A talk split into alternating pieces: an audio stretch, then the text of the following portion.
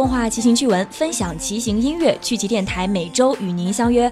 Hello，大家好，我是莎莎。大家好，我是王威。大家好，我是陈竹。哎呀，大家肯定觉得好不容易又听见了两位的声音，因为这两周中间穿插了别的节目，都没有听到两位的声音了。所以现在又是大家特别喜欢的趣骑干货铺的时间。嗯、之前我们跟大家说过车架，说过套件，俗话常说什么？穷玩架，富玩轮。今天我们就要跟大家说一说这个土豪骑友的玩具了哈，轮组到底是怎么回事儿？但是按照往常的这个情况，我们依然还是先来解决听众提问的环节，然后再跟大家详细的说一说这个土豪骑友的玩具。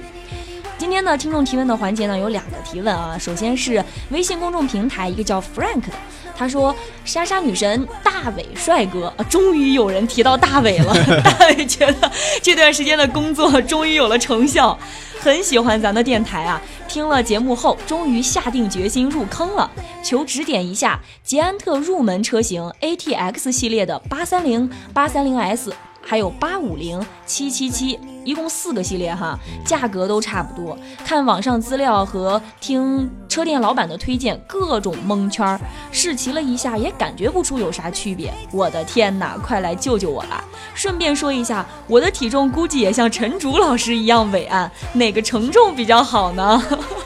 这这这这其实，这跟陈竹一样伟岸，是不是应该陈竹老师来回答？行行行行行这先说这承重，先说这最后这个承重，哪个车都不可能有问题。嗯，你就算比我再伟岸点儿，骑这任何一款都不会有任何问题，可以陈竹可以老师放心踩高方。便透露一下自己的体重吗？我是一百八十多吧，不到一百九哈，呃有时候可能可可能可能我 就知道你会虚报一下。也不是虚报，就是现现在夏天可能热点儿，热点就反弹的比较多哈可能可能到不了那么多，啊，这个没谱。嗯，所以承重这个不用担心对，。完全都没有问题。然后他说的这几个款啊，嗯，按照轮径分，七七七是二六的，嗯剩下三个是二七五的。嗯然后这个价钱我也大概看了一下，都是在两千两千二到两千六之间，大概是这个区间。嗯，然后这个二六的这个七七七用的套件儿是已经已经到丢位了。嗯时速的时速的这个套件儿，呃，六幺零嗯，然后另外那三个的这个，咱按照它的等级分都都一样，等于是都是三乘九，嗯。然后它那个细微的等级差别，其实呃对这个车的性能基本上没有什么影响，嗯，所以我觉得就是好难选。就就是说了这么多，嗯就是提最关键的一点还是看外观，哦，喜就欢哪个这几个喜欢哪个模样就挑哪个模样，这几个没有特别好的建议了，只能看外观了，是吧？其实差距不大。对，差距不大，哦就是看就是你想骑二六的还是二七五的，你就哦挑好这个了，这个就行。然后另外，确实这个七七七这个二六的这个车的配置比嗯另外仨稍微高一点，但是它是二六，就等于是一个老的平台，嗯呃，不像那个二七五是现在比较先进的这种嗯比较流行哈轮轮轮径的系统，所以嗯还是看外形和这个轮径来挑选这个自个儿喜欢哪个就行了。嗯，首先选一个自己觉得好看的外也观可以看看这位朋友身高怎么样。哦，如果身高不太好，嗯是吧？不是不是不是太伟岸，嗯也可以说二二六的会稍微好一点，但其哦实差距不大。他也很鸡贼啊！他说他的体重像陈竹老师一样伟岸，但他没说他的身高怎么样。嗯，所以这个威哥也给出了一个很好的建议。首先要看一下你的身高，如果身高要是还行的话，可以在二七五那三个里面选一个自己最喜欢的外观。如果要身高不是特别伟岸的话呢，那就建议选七七七了，。其实身高差别这个尽管车也不是很大啊，咱只是说在实在没办法的时候，也作为一个参考标准。嗯，对。好的，这是第一个提问。第二个听众呢，应该是来自喜马拉雅这个平台的。他说：“能给讲一讲长途骑行如何选择拖车吗？还有相对于驮包，拖车有啥缺点吗？由于刚摔过车，想知道一些用拖车的注意事项。这拖车这方面吧，嗯，其实用过的人挺少的，因为咱们国内要买拖车不方便。是吧？我知道，反正骑长途一般都用驮包。对，因为一个呢是不骑长途拖车没用，另外一个是买着不方便，用过的人也很少，很难有嗯交流的机会。所以我在这儿呢也说说，就是从我得到的这个这个情报啊，给 给这位朋友分享一下。嗯拖车的好处在于，你装这个行李，它的重量是完全作用在拖车的拖车这个它自己这个轮子上，嗯，对整车其实没有太大的受力，嗯不会说像驮包，等于把更多的力量全压在后轮上对后轮负担大。会不会翘起来？那翘倒不至于，对，但是它这个负担大，嗯对于什么爆胎啊、磨损啊、稳定性都有影响。尤其拐弯儿、颠簸，有时候会觉得，毕竟车太沉会不稳，嗯摔的风险也会稍微的大一点点儿。所以他说他刚摔过车，不知道是用驼包摔的还是用拖车摔的。嗯，我估计他是还没用拖车呢，所以现在有这个考虑。拖车的缺点就是，如果路况特别不好，嗯，比如说坑坑洼洼特别严重的话，嗯会稍微差一点儿，因为毕竟自行车两个轮子它通过性比较好，嗯突然后边又加了一到两个，通过性会差一点儿，嗯，这个也是有的。当然也看这个路况，如果路都是平直的大路，上下坡都没关系，其实拖车这个缺点就不存在了。嗯，然后对于拖车的选择呢，一个比较流行的说法就是轮子越少越好，因为拖车一般有单轮和双轮的，哦，双轮就后边跟一个那个就跟小孩儿婴儿车一样，哦我两懂个轮的，对单轮就后边一个轮。嗯然后这个我反正我看主流的观点就是一个轮儿比较好，因为嗯这个通过性啊、转弯相对好，而且嗯一个轮儿出风险的概率也低，嗯修也好修。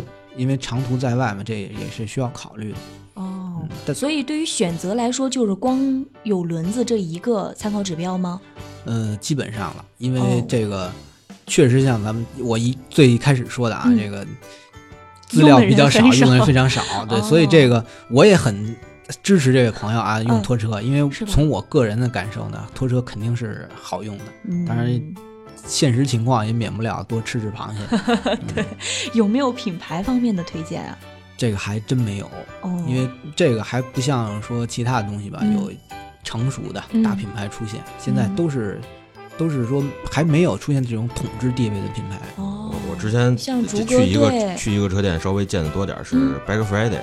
嗯 Black Friday 就是它这个出的这个折叠车，它这个旅行性能也是不错。然后它有一个专门的给它这个车出的一个拖小车，拖车哈，然后它这拖车的比可能比一般拖车稍微大一点它的优点是能把这个你前面这车多大，它正好能把这个车放进这个拖车里边儿，然后就是可能对旅行来说相对方便一些。这个高把级了，车放在拖车里，然后人拉着拖车走吗？对啊，比比如你要坐船或哦者坐飞机，这个我觉得还是挺靠哦谱，的。我明白了。就是把车往里一搁，直接就走了。这然后它那里边会有一些针对就是这个装车来说的一些附件和一些里边有一些凹槽设计，方便打正好能把包是吗？这个车搁里边就特别安全。因为因为哦一般的弄一大箱子，你往里搁它肯定逛的，你还得弄好多嗯海绵什么的来为垫它。嗯但是如果你使这个专用的这个，可能就安全性会嗯稍微大一些。感觉这个档次一下就飞起来了。对呀这个拖车我之前好像看 嗯也是得要三四千块钱的吧。哦，算挺贵的了就吧？算是挺贵，我觉得挺贵的。当时您去西藏骑行的时候，算很长途的骑行了哈。嗯您用的是驼包吧用？的是驼包，嗯，然后然后还有他说这个旅行旅行，就是像搁上驼包，确实对这个车的稳定性嗯也有一定的影响。但是如果它能加上前货架，就对这个平衡性有非常大的平衡一下哈。能 有非常大的这个帮助。嗯，就别把所有的重量都压在后轮上，对对对这样会不会出现我刚刚说的 翘起来的情况？呃拖拖车，我觉得可我可我自个儿也没使过，可嗯能还得注意，骑着骑着别到时候后边没了车。应该既然设计了这个东西，还是会有这个安全考虑的吧？嗯，但是你骑着骑着没了可还行不太了解。啊，所以刚刚就像威哥说的那样，要勇于做这个尝试螃蟹的人嘛。对对对，嗯，这是今天的两个听众提问，嗯、都已经解决了。那今天进入到我们的主体部分，说这个土豪骑友的玩具轮组。那到底什么是轮组呢？要让莎莎来理解的话，就以为轮胎就是轮子，自行车的轮子就是轮组了。其实是这样吗？其实你的理解也没有错误，对，整个就是俩轱辘，嗯就是轮组。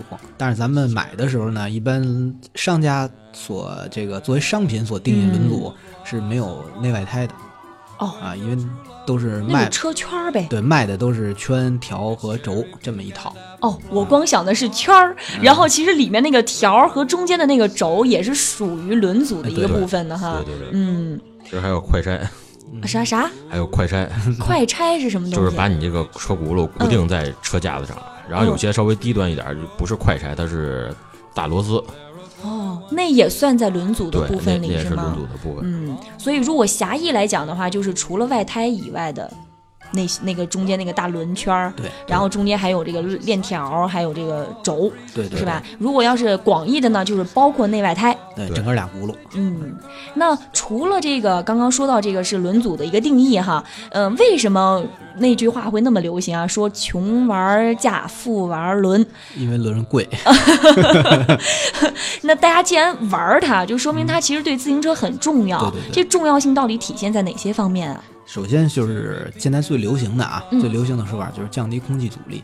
嗯，现在呢，破风。对对，现在不管是说是厂家故意这么宣传，嗯还是科技走到这一步有必要，反正空气阻力这个总是哎第一个提到的。嗯，显得很高端有逼格哈。从轮组这方面来说呢，嗯高框轮组确实是能降低阻力，高框轮组是什么意思啊？就是这轮圈嗯，是怎么说呢？是特别高的，横着看是两个那个板儿，就是厚、哦厚度比较厚，其实就是大游泳圈和小游泳圈的区别。哦，就侧面看那个是特别宽的一一圈儿嗯，哦，啊。然后一般俗游泳圈，哎，俗称这个形容比较俗称好。探刀嘛，哦，因为它正好是立起来的，嗯嗯是嗯，越往上越窄，就像像刀一样，嗯叫探刀。好，这是刚刚您说到高框的，越高框的越对好，对吧？，对对它能嗯有这个很好的破风性能。嗯，那我看到还有那个，刚刚还说到了链条，有的自行车轮组它是没有链条的，就是它全是一个板儿一样不是。你说的是辐条，辐条辐条，哦，我我的脑子今天怎么了？对，就是那个辐条哈，对嗯，对就是就就是可以穿穿羊肉串儿烤对对对对对，就是那个东西。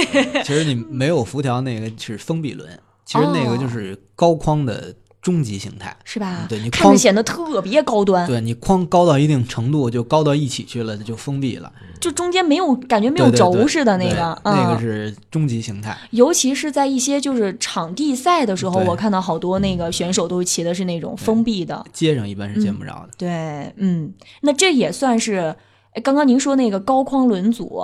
越高框的那个框越高的越好，是降低风阻越好，是不是？到封闭的那种状态的时候，它是降低风阻的效果是最好的。是最好，对，但是也有缺点啊，嗯就是咱们日常使用其实不方便的。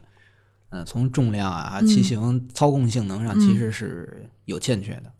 怎么个欠缺法啊？侧面风一来，整车都晃悠，五级风横着骑，就是对风的这个敏感度特别大嗯，好，刚刚说的第一点作用是降低空气阻力，那接下来呢？还有一个就是骑行的时候会觉得轻，就是少用力量蹬这车就能有更好的向前的动力。哦，你说的这个轻不是说重量上的轻，是骑起来比较轻轻巧对，哦。骑着轻巧，尤其是在于这个你频繁有速度变化的时候，嗯因为咱们匀速的骑行其实问题不大，嗯匀速骑行不大。比如说梅尔克斯吧，在有一年他参加这个呃一小时世界纪录计时赛嗯计时赛的时候，嗯他用那个车轮组就有五斤重，但是这么重对，但是他那个因为。呃，只是平路一个劲儿绕圈儿，嗯就就就没没有关系，其实重量就没有关系。那是不是要这样理解的话，爬坡的时候对于这个重量要求是最高的？对，所以咱们在这边说这个注意这个好轮组的意义呢，就是轻的轮组在有嗯频繁的速度变化的时候，嗯会给你带来很多的好处。嗯就有减速、有加速，有点频繁。嗯比如说比赛的时候，大家互相拉扯，嗯经常有速度的变化。嗯这个时候好的轮组它轻，它本身就非常轻，它优势就特别明显了哈。而且在有嗯爬坡的时候，因为嗯重量重量比较大，嗯你爬坡毕竟是把一个东西从低处放到高处，嗯累积了动力势能，那就自然要为此付出能量。嗯那轻也会就是实实在在的好处。嗯，那这是第二点哈，减低这个踩踏的施力，就刚刚说到特别轻巧，骑起来。还有吗？这个就两说着啊，嗯两说着就是这个惯性。嗯这个惯性就像咱们刚才我举那个例子，嗯惯性高的时候，嗯在完全平路的时候，有可能会是好事儿。嗯就像梅尔克斯那个五斤重的轮组嗯去去拿了蹬的时候，突然不蹬了，我滑着，嗯，它惯性好了，度依然轮组会很快。，对对对，也有这方面的好处。嗯当然，这个只是在一种特殊的情况下，嗯而在我们普通日常骑行和嗯现在比较这个一般的比赛里，嗯。惯性低，其实倒是一个好事儿。所以这关于惯性这个呢，咱们还得分成两种情况来理解。嗯但是就是说，这个轮组对于自行车骑行过程当中的一些呃意义呢，第三点，刚刚您说到这个，其实就是说它能够增加惯性，对是吧？但至于增加的这个惯性是好还是不好，要看这个使用的场合，嗯，分情况还有还，有人，你像我这、嗯我这体重使多轻的轱辘意义也都也都不太大，是吗？对，所以您买车是不是不太考虑这个轮组的东西啊？也得也得考虑，嗯就是相相对吧，就是不那么不不那么考虑了。瞎说，刚换了崭新的 又要炫富了是吗？崭新的 C 三五，呃，刚刚跟大家说的是这个轮组的定义，还有轮组对于自行车骑行过程当中的一些重要的意义。那接下来我们再跟大家介绍一下这个轮组的几个重要的特性哈。呃，一直说到这个越好像越轻的越好，那第一个特性是不是就要说一说它的重量？对，肯肯定是重量。这整个一轮组大家都看了，是由这个花鼓、条和这个圈来组成。然后对传车的时候，嗯就是要把这个三部分重量都考虑考虑进去。嗯你像比如花鼓，像现在我们俩比较喜欢的花鼓就是白德工业。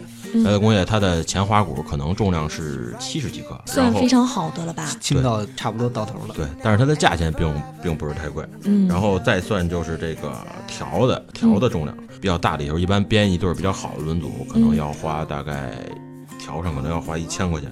嗯，然后再有就是这个圈，嗯，圈就是像刚才说的那个框高的问题，嗯。就是框越高，然后你的它的重量肯定就会越越高，然后框越低，重量就相对更轻一些。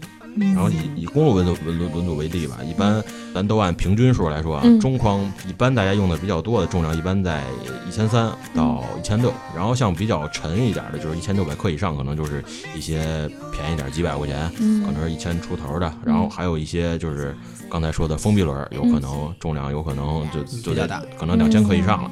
然后像一些毒品级的，可能是一千三百克以下它最轻的可能有一千一百克，但是这种轮儿可能就是太贵了，不不光是贵，对体重可能也要求有一些。是你像你这种体重，是不是选择这种重量的就要慎重一些啊？我我主要是没有钱，所以是双重考核的标准是吧？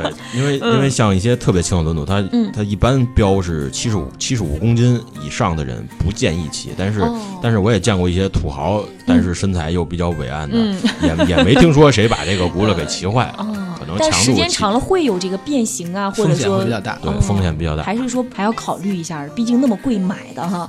嗯对对对，这个刚刚跟大家介绍的是重量，您刚刚说到这重量，其实就是单纯来就这个整个轮组各个部件的这个重量来说的。对对对我看到网上还有一些人会说到一个呃什么相对旋转重量，对这个是什么意思？这相对旋转重量呢，基本上就是咱们说的这个惯性。嗯惯性这个呢，其实只在公路轮组里嗯比较呃在意这件事儿。嗯嗯咱们可以放到公路轮组那部分再。下集再说。像这个嗯针对山地车来说呢，之前有一个观众提问，嗯我记得咱们说过这个事儿。对，一个山地车应该怎么更换哪个部件会骑得更快？对，嗯其实就是这个原理，嗯相对重量。其实简单的说吧，就是越靠外边的重量越重要，所以换外胎效果好。嗯明白。具体的咱们嗯一会儿再说。那除了这个重量这个特性之外，第二个是什么特性啊？就是就是强度，看这轱辘结不结实。嗯，最简单的来说，就是条越多越结实，编的越密越结实，你像老一些的车都是三十六条，嗯就是三十六根条，然后好像再老一点还有四十根条的。嗯然后现在比较流行的是二十二十四，就是前面二十，后边二十四根。为什么还不一样呢？就是后边相对的那个重量压力好像比前边稍微稍微大一些。哦，所以对强度的要求更高。对对对，嗯，那刚刚说的那种封闭，它都没有条儿，那是不是强度会特别小？也也不一定，就是它垂直方向的嗯那个、它的那个强度可能特别大，但是这个就是结结实不结实程度了。嗯它侧面侧向的受力强度可能特别小，因为哦之前有好多土豪买那种 Levi 的封闭轮，嗯，然后轻轻往哪儿一靠，然后那块儿有一尖石头，咔一下，这就两两万块就就没有了。好心疼啊，这个。不不不过不过确实这个封闭轮它的纵向的这个承压嗯的能力是特别强，立柱成千斤嘛，对，天哪，它里边也会有一些填充物质。所以如果真的买这种封闭轮，特别土豪的人，就别把它骑到外面去了。呃其实这个 咱也得理解啊，嗯封闭轮这东西不是给老百姓设计的嗯，啊，它就根本没有考虑到民用市场。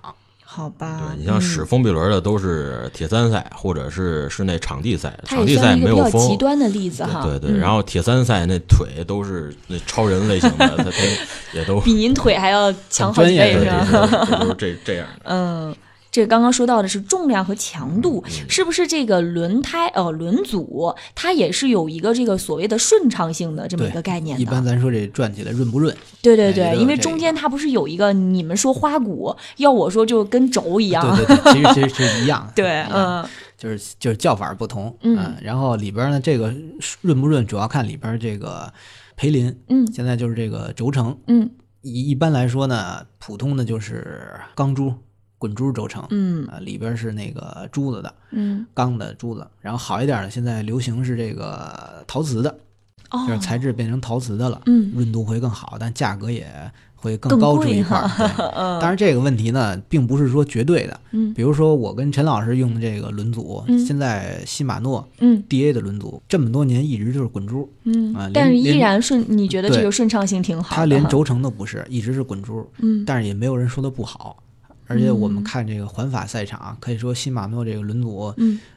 呃，还是 占有率现在应该是第一名了，嗯，是吧？像现在偏空车的弗罗姆也是 C 三五、C 五零，对对对嗯，就所以说明这个东西呢，有可能嗯都是商业运作，当然也有可能呢，至少我倾向于这个观点啊，就是嗯还是加工精度的问题。嗯，它只要加工精度到一一定的程度了，嗯其实是什么材质的问题并不大。嗯，这个我就想到之前咱们说车架的时候，总觉得好像碳架是现在新兴的比较好，然后以前最传统的钢架好像不太好似的。但是后来竹哥不就给我们嗯扫清障碍了吗？他买的那些很复古的那种钢架，骑到现在都依然非常好，对是不是跟这个特别像啊？这个对道理。对，道理就是说，嗯就是这东西吧，并不是说由类型来区分它的好坏，嗯而是确实由它内在真实的品质来决定的。嗯，那说到了这个重量，说到了强度，还有顺畅性，还有别的特性是需要跟大家来介绍的吗？嗯，还有一个像这个刹车刹车性能，嗯尤其在公路，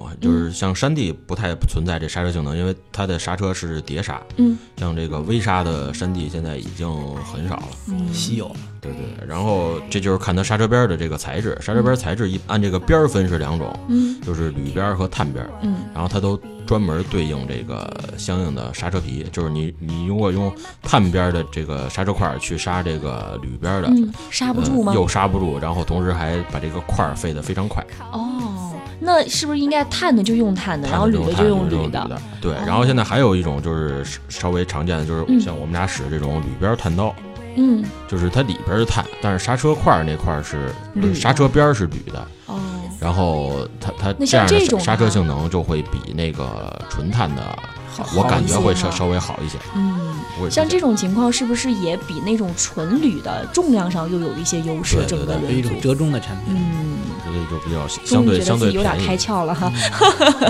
嗯 你像 C，你像我们俩使这 C 三五，如果是嗯纯碳的，这一个轱辘可能就可能就超一万了，嗯，两两万多，两万多。那那么贵呢？哎呀，真 讨厌，就是。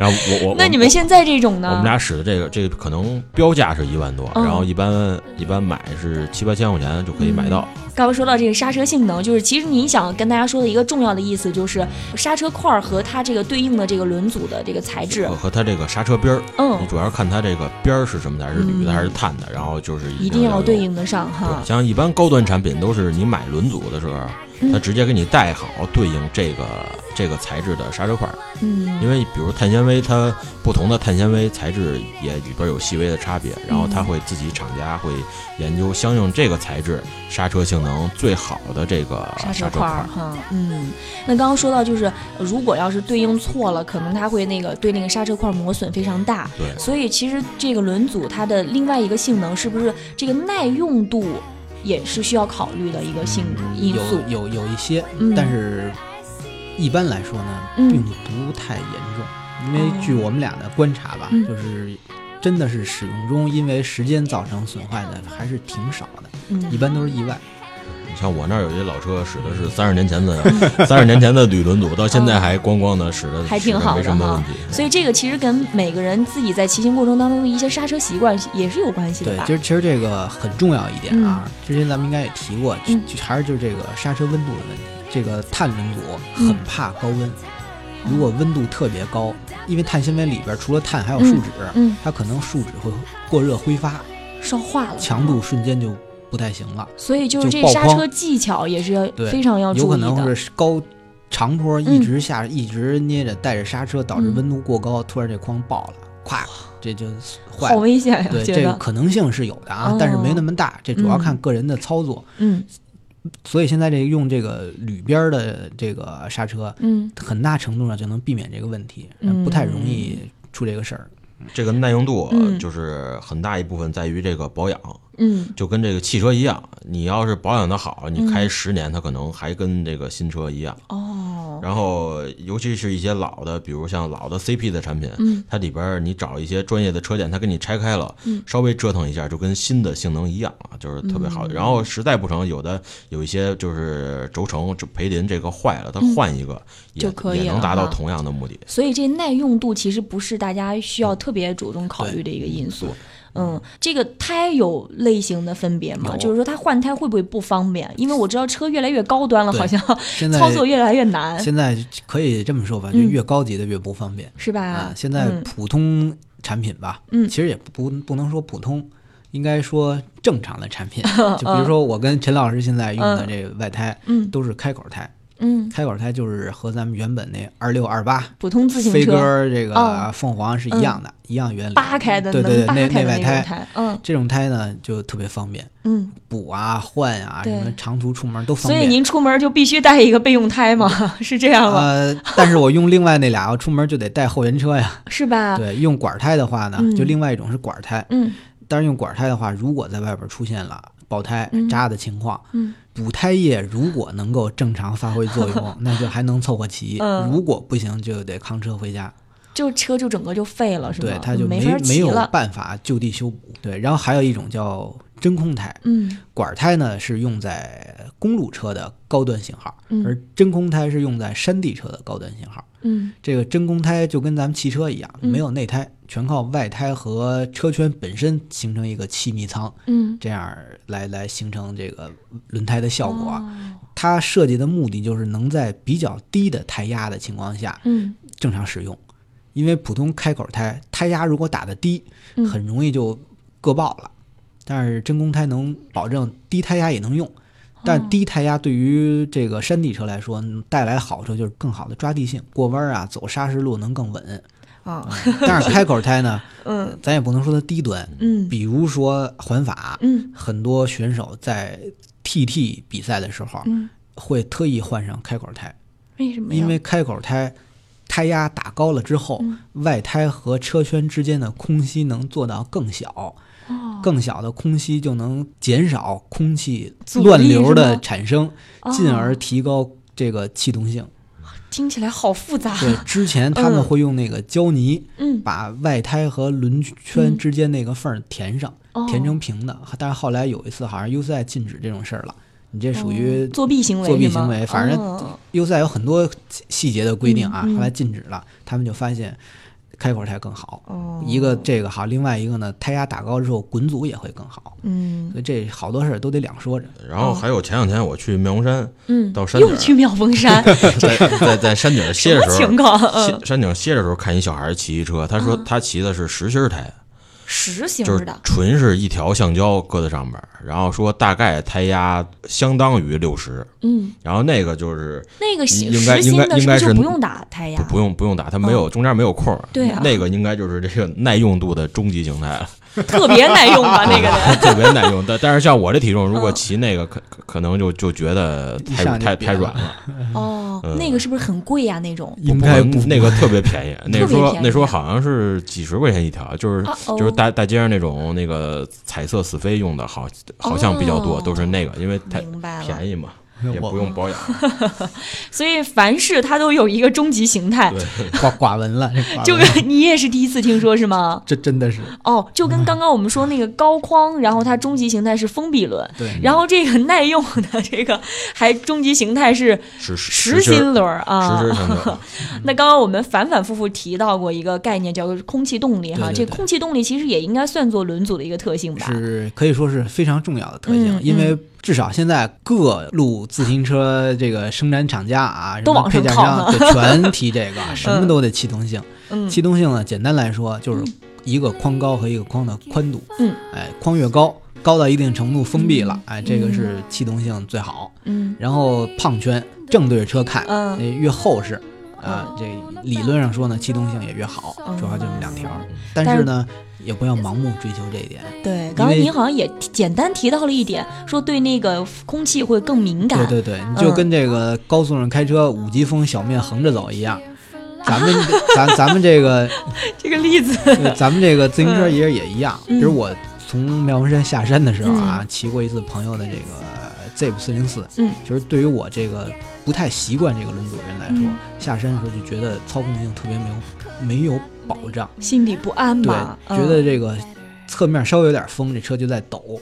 S 型是不吗？稳，对，就很明显能觉出来。就我自己常用那个 C 三五，嗯其实框高完全不算有多高，嗯但是有一次我在二环路嗯，拐弯的时候，刚好一阵斜风吹过来，就能觉出前轮已经离地了。啊，翘起来了。就是它也不是说翘起来啊，因为我拐弯的时候人是侧着歪的嘛哎，对嗯。前轮就等于那风也也是巧了啊，前轱辘就稍微飘起来一点。嗯。我觉得你这不是骑得太快，是飞得太低了。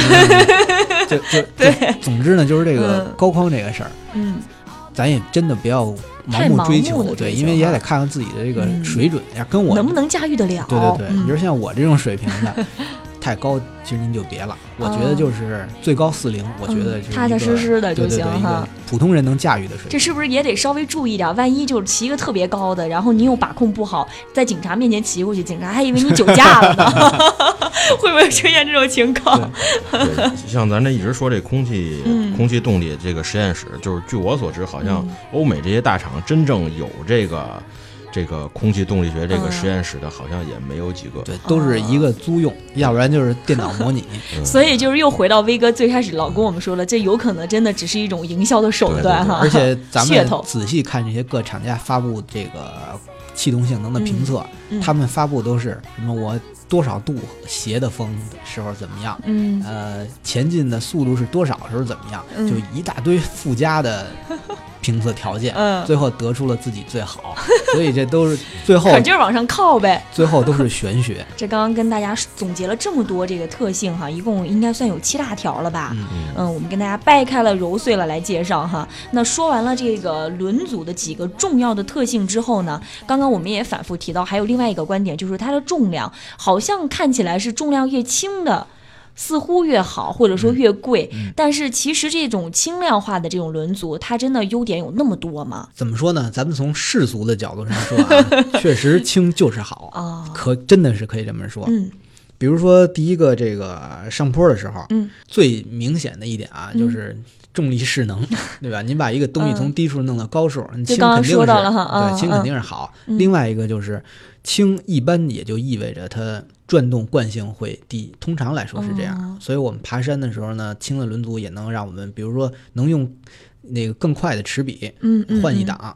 然后就骑起来更轻松哈对对稍微是更省劲儿有有这个作用的。嗯这个车是通过性好啊，还是说它这个提速快呀、我觉得主要是看着好，啊，就是看着显高端是吗？就是一种身份的象征吗？有有可能是。嗯。好，刚刚说到这个轻量化轮组的优点，威哥给我们总结，一个是，呃、可能提速会比较快，提提速会比较快嗯，，另外一个骑起来会更轻巧一些，就更轻巧嗯更省力，会增加这个整车的通过性能吗？理论上说啊，嗯确实是会，嗯但是通过性能这件事儿，一般咱们都是针对山地车来说。嗯，山地，车呢，当通过一些比较有颠簸路面，颠簸、有技术性的路面，你需要考虑通过性的时候，嗯其实往往要它是一个整体重量。呃，但是对于公路车是不是？对于公路车来说，影响就比较小了，哦，可以说是比较小的。所以我们就是其实也是不用盲目的追求这个轻量化的这个指标，是吗？这个主要是看钱，哦，这这就是还用汽车举例、是吧？对对对，非得买宝马七系吗？对吧？其实行对吧？其实我明白开，富康也二环路、是吧？嗯，也挺好，是也挺？好，哎，但是但是但是这个东西嗯还是看您的这个预算。对嗯它确实是有很多好处的，但是刚刚那个竹哥好像也跟我们提到了，如果是体重比较偏重的，可能也要慎重考虑一下这个选择吧。也是还是有一些些这个体重的限制的，这也算是它过轻的一个缺点嘛。这个东西吧，各个厂家对产品都有一个建议值，嗯其实咱买之前参考一下就行。哦，但是呢，不同厂家它良心的程度又不一样。嗯有的品牌说我这个限重六十五，嗯但是八十起也没问题。嗯，有的品牌说我这不限重，结果大哥上去轱辘不转了，这事儿也出现过。这么太逗了，你这个。像像大家最常见的大行的折叠车，嗯。最早的所有 P 八的限重都是一百零五公斤，嗯。但是我经常见着二百四、二百五的大哥 骑着那个康康一骑骑好几年，嗯。什么事儿都没有，都好着哦呢。所以就是确实也别太盲目追求，然后包括这个这个体重限制，也不用太教条的去相信它哈。嗯。因为那好几万的产品吧，嗯。厂家一般都假想的是那种，对吧？那种比较 pro 的人在使用。对 对对。好，那今天呢，我们跟大家从这个定义呀，然后这个整个骑行过程当中的意义，还分析了这么多的这个轮组的特性，把这个跟轮组有关的所有理论部分的知识都跟大家普及完了哈一。节理论课，对，我反正听了稍微有点懵，但是我也在不断的吸收这个过程。所以呢，呃，今天这期节目我们先聊到这儿，然后到下期节目当中呢，我们会把这个山地、公路这个轮组应该要求是不一样的哈，我们把它分开来，详细的跟大家说一说，到底各自有哪些指标，然后有哪些好的品牌推荐，到时候再跟大家细说吧。那今天这期节目就到这里啦，拜拜。拜拜拜。嗯。